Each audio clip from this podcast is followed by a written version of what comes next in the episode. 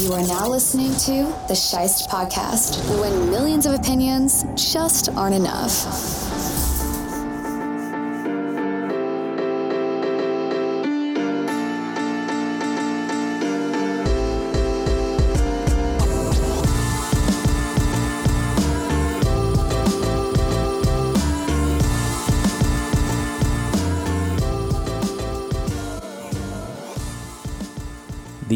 Cardinals picked up a desperation win over the Saints 42 to 34 on Thursday night football and now it's time for the Pick'em show.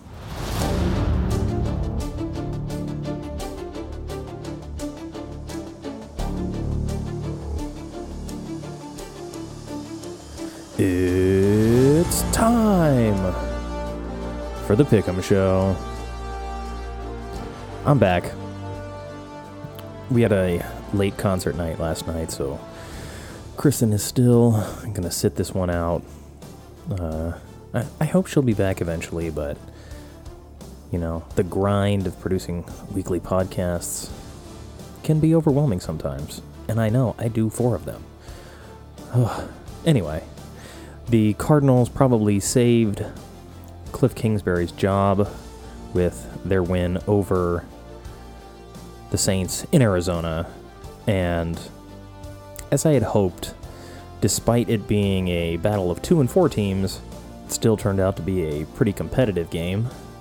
And, you know, the Cardinals had to face a little bit uh, of.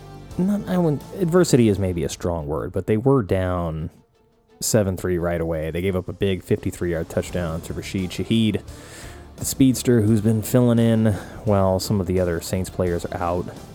And, you know, they were down 7 nothing to start. And then there was a swing after some interceptions. There was an interception return for a touchdown. Uh, there was actually two of those, if I'm not mistaken. Uh, I am mistaken. Nope, I'm not. There were two. The game was tied at 14, and the Cardinals returned interceptions on back to back possessions for the Saints.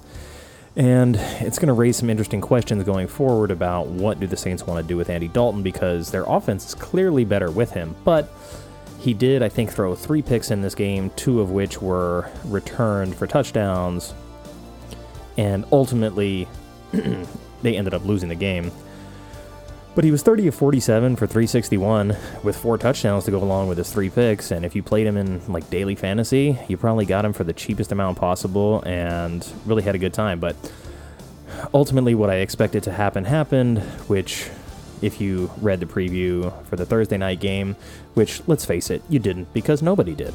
Um, I figured, even though the Saints are a good running team, it was going to go right into the teeth of where Arizona's defense was best, and with all the injuries at the receiver position for New Orleans, it was just going to be hard for them to keep pace in a game like this, and that's what happened. And the two interception return touchdowns definitely hurt. It put the Saints down 14 points in a game where they were tied and had the ball, and the return of DeAndre Hopkins definitely shifted how the balance of power was in the game because Kyler Murray only, you know, threw the ball 29 times, and Hopkins got 14 of those for 10 catches and 103. So just having him back forces a defense to respect them in a different way. And, you know, Benjamin was able to cash in for 12 carries, 92 yards, and a touchdown. So I don't know that Arizona is out of the woods yet, but it was a good game for them to hold serve at home in a winnable game where they were taking it on a team that was maybe equally as beat up as they were, if not more so. And I think what I ended up saying was conventional wisdom says the Saints will run the ball, play ground and pound, control the ball as much as possible, and try and win the game that way. And that's what they tried to do. And then, you know, once it got uh, a little bit out of hand there at the end of the first half, they were kind of forced to throw a lot and them having Olave back made a big difference. He had seven catches for 106. Couldn't convert the score though. Uh, Taysom Hill ended up with a screen pass, touchdown reception, and some rushing yards and some passing yards as well. So that helped. He only had nine rushing yards, but he was two of two for 48 yards passing. So getting him involved definitely helps their offense. And I just don't know if the Saints end up going back to Jameis Winston at this point.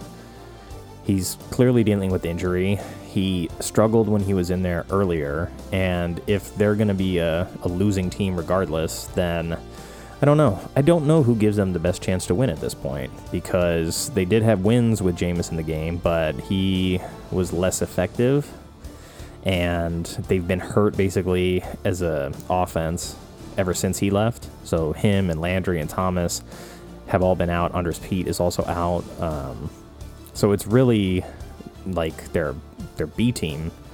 They're they're second on the depth chart in terms of the quarterback and receivers. And Andy Dalton, you know, they practice with those guys, so that's why they have a good relationship. That's why things are clicking. So we'll see. Um, Robbie Anderson, the new addition for the Cardinals, didn't really do much. He had a couple snaps out there, at least that I saw. He was targeted once with no catches and really nobody had any catches besides DeAndre Hopkins. He was a vacuum out there. Uh, the rest of the team combined only had 10 to match Hopkins' 10. So, I mean, obviously, you could tell that Kyler Murray was happy to have DeAndre Hopkins back, and who wouldn't be? Uh, and Hopkins didn't even look great, to be honest, but he's just that good where him looking like he's not at 100% yet are not quite in rhythm with uh, full speed football since I mean it's been almost a year since he played, but he's just that good where on a on a mid level day he'll go for 10 grabs and 103 yards. So that's something to keep an eye on moving forward, especially as the Cardinals try to get healthy along the offensive line. As Connor comes back, moving to three and four, the odds are that they will at least not be alone in the bottom of the AFC West standings anymore. Every team in the division is 3 and 3, so there's a chance that they actually wind up with at least a piece of first place. And that's, uh, that's what they're hoping for because uh, Kingsbury has been in the crosshairs. He's come under heavy criticism over the last, uh, I don't know, month or so. And his teams, despite having pretty good starts over the last few seasons typically tend to decline around midseason as teams figure them out. And it was just a question of whether or not that's starting to happen a little bit earlier. And you know what? We'll see, but it allowed Kyler Murray to have a like an efficient, solid game, 20 of 29 for 200 and a touchdown, and it was the defense. And like like I thought, Arizona's defense was better, and the Saints give up a lot of points, so it was just a good spot for the Cardinals to win. And I wasn't even against taking the Saints at plus money here because you know when the game was 14 all and they had the ball, it looked like it was still a very winnable game for them. And then two pick sixes later on back-to-back possessions, and you know that was the end of that. But I digress. Uh, we got picks to get to. Kristen's not here to guide me, so we're going to try a new system while I'm alone. When I'm alone with myself, I don't know how to manage the clock. Uh, very much in bad coaching fashion. I don't have a coach. I am the coach. I'm on the field too. My field being this studio. Uh, so we're going to put two minutes on the clock, and that's going to be the time I allow myself to go through each of these games and take a look at what I see and what I expect to see from it. So we're going to start with the Falcons on the road at the Bengals. Two minutes starting now. Cincy is favored by seven and a half, which is a lot considering the Falcons playing a lot of close games. Oh, I see it's come down to six and a half already. Maybe it was at six and a half. Regardless, it's a touchdown. So they're favored by a touchdown, over under 47 and a half. Gotta take the over there in this game. You just expect it to be high scoring. Both of these teams tend to end up in games that are high scoring. Both of their scoring averages would suggest that they're going to break that, and their points allowed is combined over 40 as well. And both teams are 3 and 3 but the Falcons are 6 0 against the spread. You know, that streak's got to end at some point, but I don't think it's this game. The Falcons have been competitive. I, I like the Falcons this year. Uh, I had said last season that Arthur Smith is a very good coach, and he deserves some credit for what he did and for being able to get them in a position where they were competitive late in the season despite uh, basically losing a lot of their talent all at the same time. And uh, aside from, you know, thinking that the Bengals are a better team, there's nothing to really get me off of my decision to go with them to win a tight game.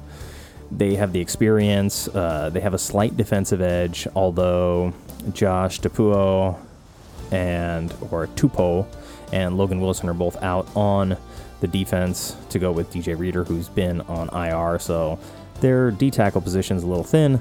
But aside from that, I like the Bengals overall, and that seems to be the consensus uh, uh, among ESPN and probably most people that are playing in pick'em leagues. So that's two minutes right there, and you know I gotta I gotta side with the Bengals. Reds picks. Bengals. Two minutes goes by quick, but we are on to the Lions at the Cowboys. Interesting game, uh, but it would have been more interesting had some of the injury issues not popped up for the Lions. They're coming off a bye week, so that helps, but they are stuck at 1 and 4. I do believe they're a better team than their 1 and 4 record would suggest, but at the end of the day, they're 1 and 4 regardless, and the Cowboys are getting Dak Prescott back. It's a spot where Dallas is supposed to win, and you know, if they lose, that would be pretty embarrassing. Uh, the, they're healthier than the Lions right now. You know, Gallup is getting back into the swing of things. Um, Dak is obviously back. Charles Harris is out on the D line still. Uh, Jason Cabinda, I don't, excuse me. Charles Harris is out on the D line for the Lions. Cabinda is still out uh, for them. I don't think I've seen him play yet this season. D'Andre Swift questionable against a very tough defense, and Josh Reynolds questionable as well. It's it's a technically a winnable game for the Lions. I just I see them being behind here, and the only thing that will maybe keep it close is if the Cowboys are just not in rhythm with Dak under center. But the Lions giving up 34 points a game makes it very tasty for uh, Dak to return and not have to necessarily be at his best in order to succeed. They got the over under on this game at 49. I don't think it'll get there because I don't know that the Lions are equipped to deal with this defense. We will have to see. Their number one offense in the league got shut out before they went into the bye week, so maybe a little bit of fool's gold with them, but I still think they're solid. It's the problem is their yards allowed per game is ridiculous. Uh, they're giving up almost 270 a game passing and 170 a game rushing, so you're going to get what you want against their defense, and then it's going to be up to their offense to do the rest. Six and a half points. I'll probably take Dallas there, and uh, Dallas to cover makes the most sense to me. Reds picks. Cowboys.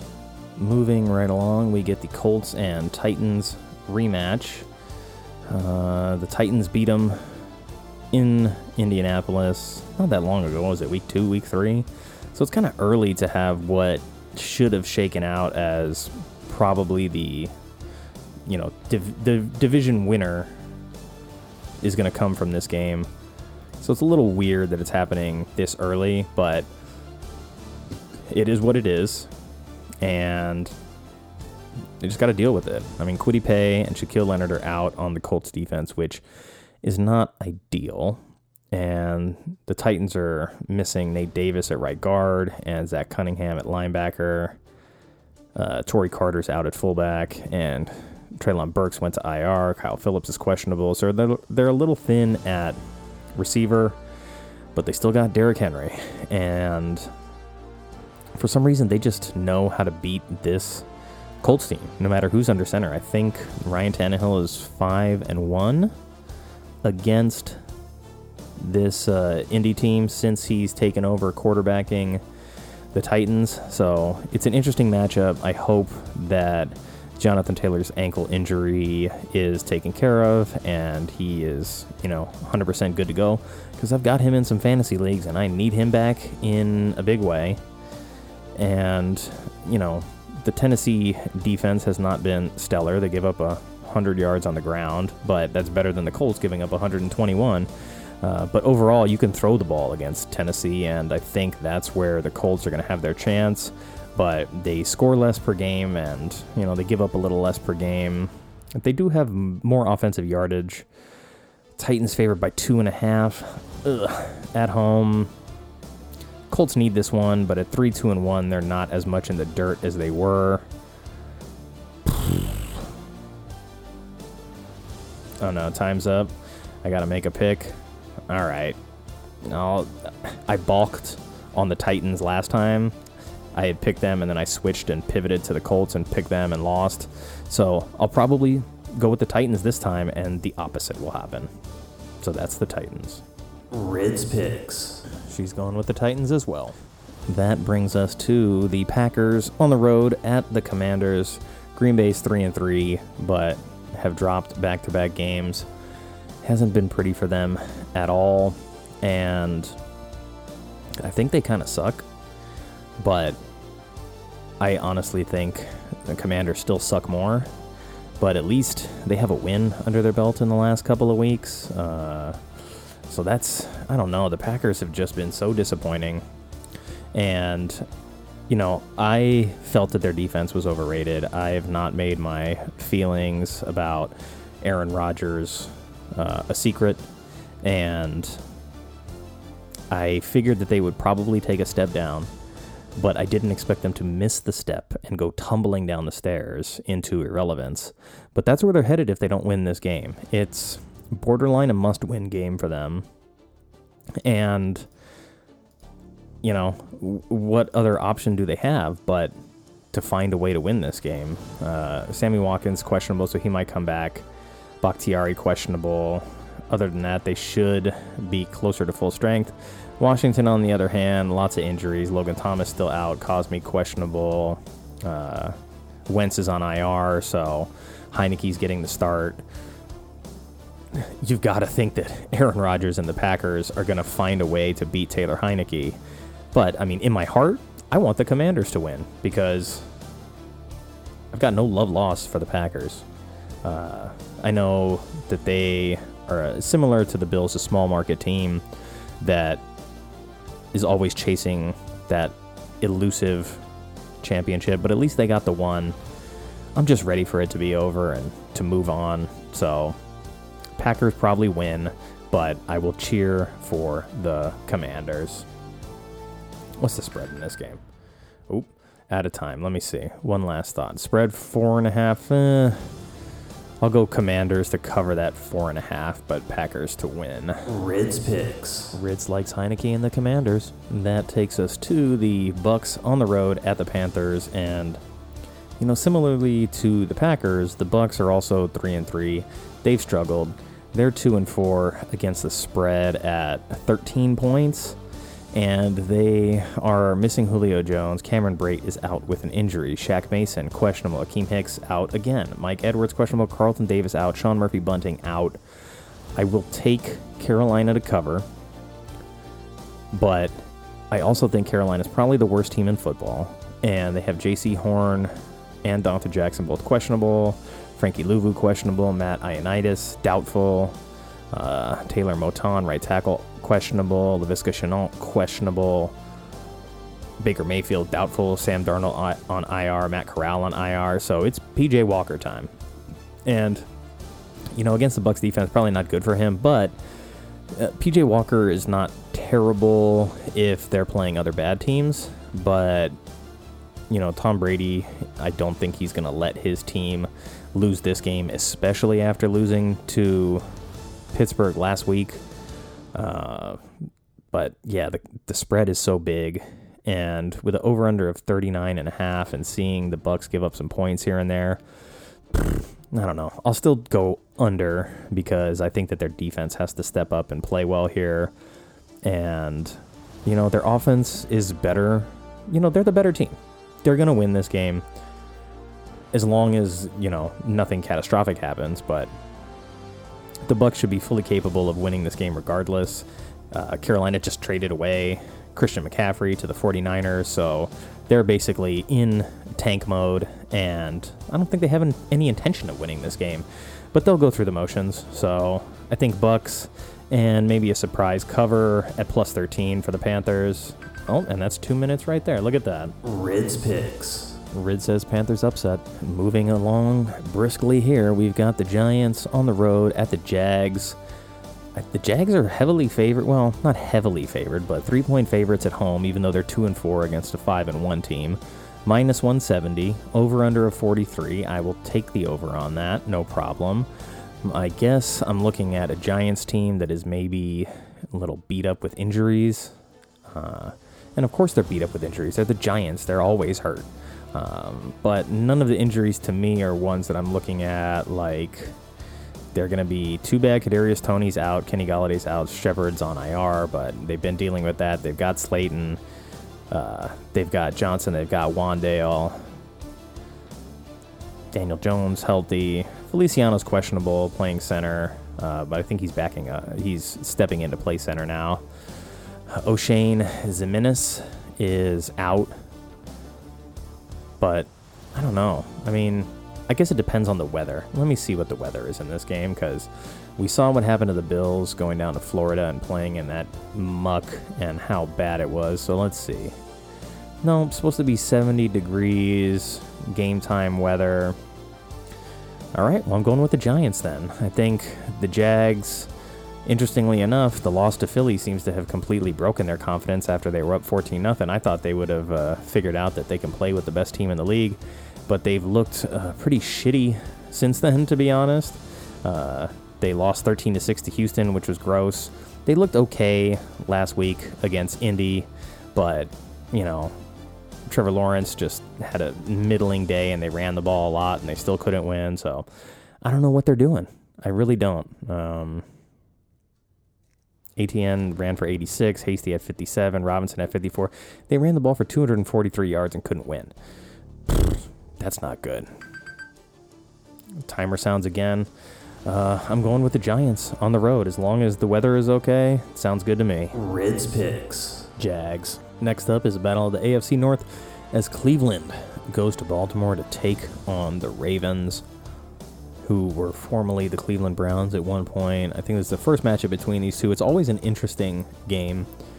The Ravens are beat up. They're always beat up. Rashod Bateman questionable, Andrews questionable, Patrick Carr questionable, Staley questionable, but he did come back and play last week for the first time in a while. Morgan Moses questionable, Marcus Peters questionable, Justin Houston questionable, but they did get Jason Pierre-Paul back which is at least a step in the right direction. Bad news for the Browns is that Wyatt Teller, their stud right guard, is out. Jadeveon Clowney, questionable, but always questionable. And Denzel Ward is out. So, that's not a great recipe, but they still should be able to be competitive here. I don't like seeing that the Browns have gone uh, basically in the tank over the last uh, couple of weeks. You know, they were two and two at one point. They beat a bad Carolina team in a close game. They lost to the Jets, which was a bad sign. They beat Pittsburgh, looked like they were riding the ship, but then they lose on the road in Atlanta, where Chubb has a great day in front of his uh, hometown crowd. They lose 30 to 28 to the Chargers in another close game, and then they basically spent it all trying to win those two games and got blown out by the Patriots 38 to 15. I don't like that going into this matchup with the Ravens, but if anybody's going to blow a lead late in the game and give it up, it's going to be the Ravens. They're six and a half point favorites, division game, over under 46. I will take the Ravens to win, the Browns to cover, and the over uh, among two bad defenses. Rids Picks. She likes Cleveland in the upset. I can't tell if I hate or love this two minute timer, but it is helping the show not waste too much time, other than this right now. That's 10 seconds right there. But next, we've got Jets on the road at the Broncos. Uh, the Broncos stink. Their season is going down in flames in a hurry. Russell Wilson is not playing in this game. I guess he hurt his hamstring in the last game, but uh, I'm guessing his ego is more bruised than anything. He probably would be playing if he could, but they may be in tank mode themselves. Uh, DJ Jones questionable, Deshaun Williams questionable, Josey Jewell questionable, Quinn Meinerz questionable. Uh, so you got three guys in the middle of the defense questionable. Wilson out, which means Brett Rypien is starting, and I got nothing against Rypien, but The Jets have shown that they're a pretty good team here. They are favored on the road by a point and a half for a reason. Over under of 36. You know, the Broncos can't even score when Russell Wilson's playing, so the idea that they're going to light it up with Rypien, I don't know, but he may have no fear. So I know it's low. I know they don't score a lot, and so it's expected to be low. I'm going to go against conventional wisdom. I'm going to take the over 36 and a half because I think the Broncos are going to find a way to score uh, and just like have some freedom without the constraints of the pressure that's associated with Russell Wilson having to perform for them to be good. I think the Jets still win. Point and a half, kind of easy for me. They don't have any major injuries that I'm concerned with, uh, other than Elijah Moore, who is just not playing because he wants to be traded. And other than that, it's like, okay, whatever. Corey Davis, Garrett Wilson, I have those guys in fantasy. They'll get more snaps. Conklin also helps me as well. Uh, and they're healthy aside from that, and they're playing pretty good. So I don't see any reason why to pick uh, the Broncos here, but that's two minutes, so easy peasy Jets. Rids picks. She's going with the Jets too. And we've got the Texans at the Raiders next. Texans are 1 3 and 1. They're not good, but they've managed to get out of being the worst team in football thanks to the Panthers. And the Raiders are 1 and 4, so they're right there at the bottom with them. But you've got to think just based on talent that the Raiders are the better team and this is a game that if they have any hopes of salvaging their season and getting to something like 10 and 6 that they will win this game. And they're at home. Hunter Renfrow still questionable. Mac, Col- Mack Hollins still questionable. Darren waller still out. So i imagine it's going to be a lot of josh jacobs in this one. And the texans give up 164 ground yards a game. So this is going to be a ground and pound style of football here and the Texans only score 17 points per game, and that's not a good recipe here. They can probably score on the Raiders, but, you know, it being a seven point spread, I've got to look at the fact that the Texans lost by seven to Denver, three to Chicago, 10 to the Chargers, and then one by seven against the Jags. That's none of that is ideal. They are three one and one against the spread, so it could be close. but it's a it's a spot for the Raiders to actually win a game they're supposed to win. And I'm going to take the Raiders to win and to cover seven.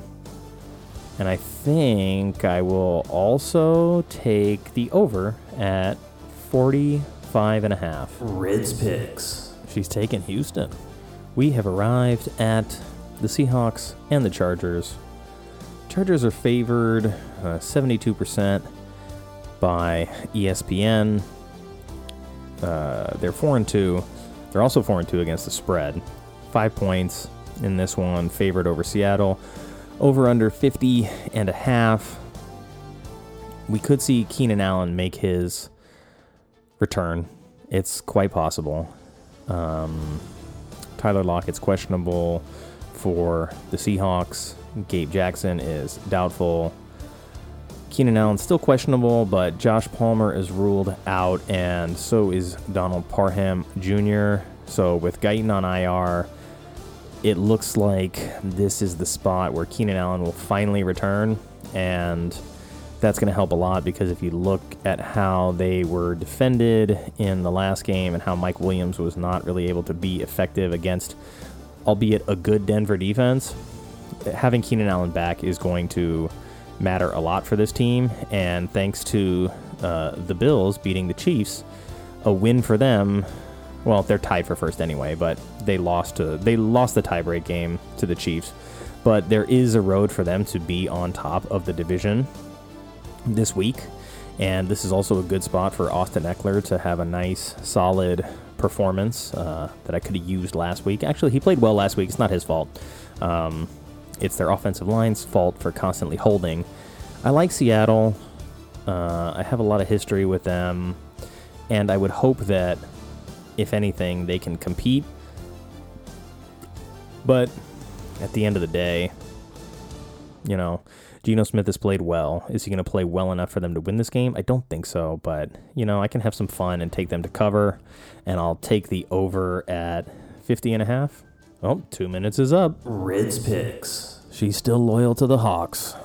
Speaking of the Chiefs, they're up next as they square off against the 49ers in America's Game of the Week, the 125 slot on Fox.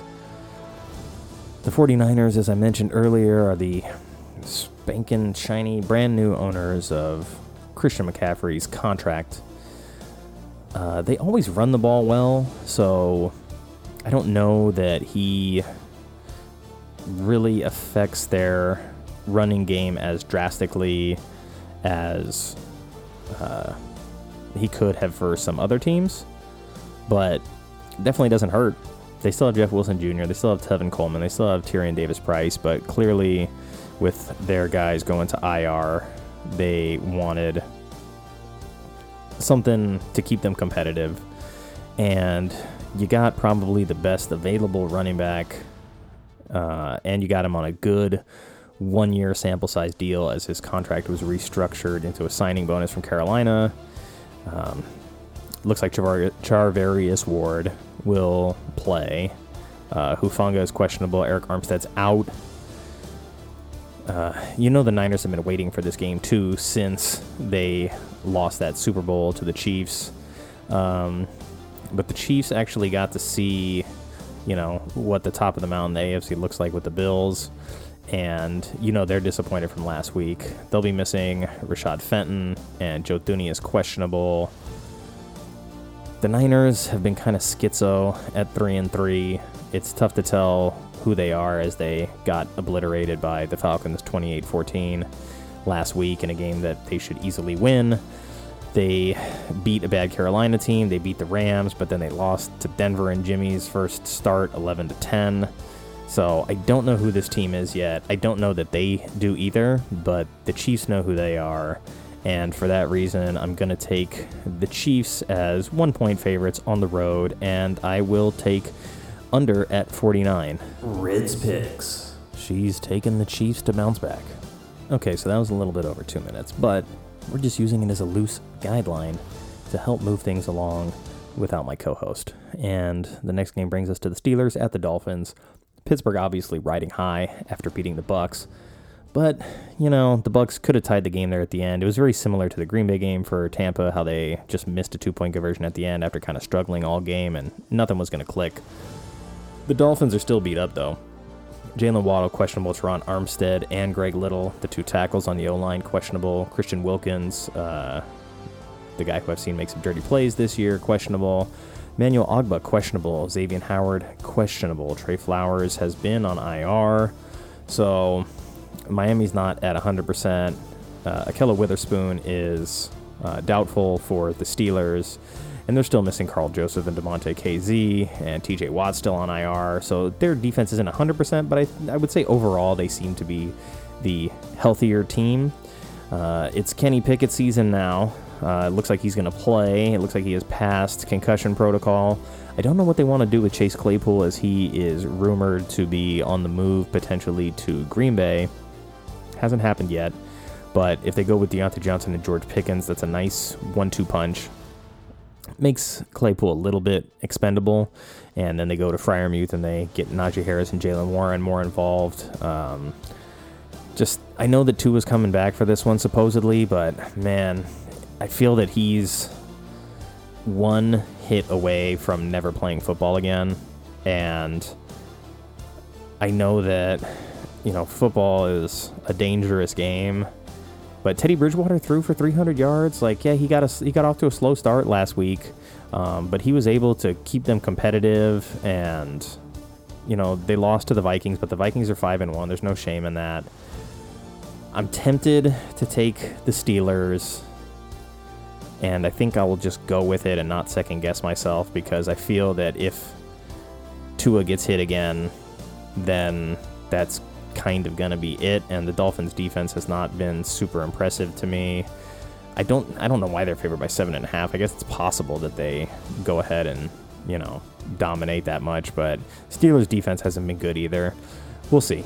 Um, but I I need some underdogs here and there, and I'll go with the Steelers. What's the over under? Sorry, I'm over two minutes. 44 and a half. eh, let's have fun. We'll go over with that. Rids Picks. Rids is taking the Steelers too. All right, so last and sort of least, we've got the Bears on the road at the Patriots. I think the Bears have a good argument as the worst team in football as well, because I don't know what they're doing. Um, I don't know who's going to play quarterback for the Patriots, though. I really couldn't tell you. Is it Bailey Zappe? Is it Mac Jones? I don't know. We know that Justin Fields is going to play quarterback for the Bears, and that it hasn't been the prettiest. Uh, he's had some drops. Uh, he actually like didn't play poorly in their loss last week, but it's like you ask him to throw the ball maybe only 17 times a game, and then he's got to make three throws at the end to win it, but he's not in rhythm. Your offense isn't in rhythm, so what are you going to do? I don't know. I don't like the Bears. I don't think they're very good right now. I think Matt Eberflus is not a good coach from what I've seen so far, um, but we'll see. The Patriots finally starting to get some momentum. Uh, they still have Mac Jones listed as questionable. Kendrick Bourne's questionable. Uh, Nelson Agholor questionable. Both Mike Onwenu and Isaiah Wynn are questionable on the right side of the O line. Lawrence Guy's questionable. Uh, Jalen Mills questionable. You know what? As usual, every time I looked at the Patriots depth chart or their injury report last season, it was like they had 20 guys questionable. So I think it's more of gamesmanship, honestly, by Belichick than anything. But from what I've seen, the Patriots are a far better football team than the Bears, and seeing them favored by seven and a half makes sense. I believe that they're going to get uh, Rhamondre Stevenson and Damien Harris involved in this one. It looks like so. The Bears giving up 163 yards on the ground per game is not good, and there's a reason they only give up 190 passing because they get gashed on the ground so much. And so the Patriots score more, they give up less, uh, they're better at yardage, they're just the better team. So I have no reason to pick against the Patriots, and I will take them to cover. Rids Picks. Little Bear is taking the Bears. And that's it. We're in under 45 minutes, so I mean, two minutes is kind of quick. I think this is a match. Uh, this is a week full of matchups where it's a little bit more straightforward, at least for me.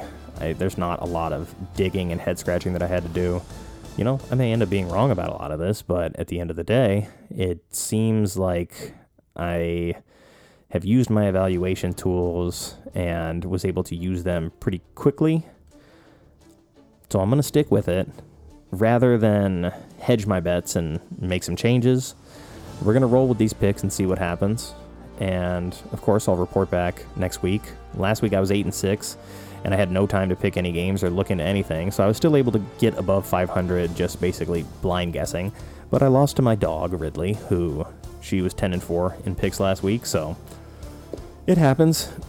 She's beaten me a couple times, but on the season, I'm I've got a significant advantage. So if we're just using her as the coin, the random control generator, then I'm better than the average random control and that's all I want to be. You know, it's it's really hard to pick football games and do it consistently, but the good news is, in my home pick'em league, I won it last year, and I am in first again this year. And you know what? Since I have a couple minutes and we haven't quite reached 45 minutes, I will bring up the the spreadsheet that has all the data on it, and that way I can at least show you that I am accountable for what I'm doing. And so my 2020 pick'em record was 178, 76 and 1. That was a winning percentage of 69.8. So that was pretty damn good 2 years ago. Then uh, 2021 hit and they added the extra game to the schedule. Things flexed a little bit. It got weird. I went 175, 96 and 1, which is a winning percentage of uh, 64.8 3 4. That's good for a combined winning percentage over two years of 66.98, which I'm happy with. And, you know, this year through six weeks, 58, 35, and 1. Um, so I could get better, but I'm just hoping it doesn't get worse. If I can stay on this pace, I should be good enough to uh, continue competing. My win percentage this season is only 61.7, so not as good as it has been in the past. My record against the spread this year is 48 and 44. Not good there either. I always get killed on the over under, and I'm 39 and 53 this year, so super ugly. Kristen's overall record 50, 42, and 1. Ridley is 50, 43, and 1. And uh, Kristen's two year average is 61.76. So still, you know, above 60% is solid. And I don't know. I like doing this. I'm going to keep doing it. I hope that if you listen to this, you like it too, and that I've helped you in some way. Because if you followed my advice, you should be up. But then again, I'm wrong sometimes. You know, there's one thing I wanted to do was maybe pick a single game on the schedule that I feel like is a good upset game to take and maybe give that as like my upset pick of the week. And based on what I've seen, the only one that I really like as a good upset pick is the Giants on the road at the Jags. Because the Giants have shown that they're the better team so far. They don't quit, they are very resilient and hard to put away. Um, and they don't offer the best value as an underdog pick because they're only three point dogs, so plus 143 isn't great. But there's a reason that it's plus 143 because they're, you know, contenders in that game. And I mean, you could take the Falcons at plus 235 and maybe get a flyer on that. But if I'm going to pick one game that I'm going to hang my hat on and say the underdog wins, I will take the Giants in that one. We've clocked in at 42 minutes. Uh, we're going to get it done in less than 45. I like this. Maybe I'll move the timer up to two and a half, but if I can get it in two minutes, and if I get my co host back, maybe we'll put three, four minutes on the clock so we each get two. I don't know. We'll see how it goes, but this was brisk, it was easy, and now I have to spend a couple hours writing about it. So, thank you for listening. If you listen to this show, please reach out to me on social media. You can find me at Nick Shiesty on Twitter or at Shice Podcast if you want to. Both of those are available. Uh, I would love to hear from you and know how you've done maybe following my picks uh, because I've done okay. And the whole idea was to, you know, put it out there for other people to take a look at and to use my evaluation process to see if they agree with it. So, anyway, time to move on. I'm going to enjoy my Saturday. Bills are on bye week tomorrow. So I don't know what I'm going to do. Am I going to watch football? I don't know. All my guys are on bye anyway, so it's tough with fantasy. But if I got some money riding on some of these games, then there's something to look forward to. So, anyway, take care, everybody. Thank you so much for listening. Uh, and for Kristen, happy Football Sunday. Thank you to everyone who took the time to listen to the episode. I still believe that word of mouth is the best way to help, so if you enjoyed it, please tell somebody. But liking, subscribing, and sharing go a long way too. This show is an extension of theshice.com, and you can contact me at info at theshice.com or at Podcast on Twitter. And until next time, be well, stay safe, and go Bills.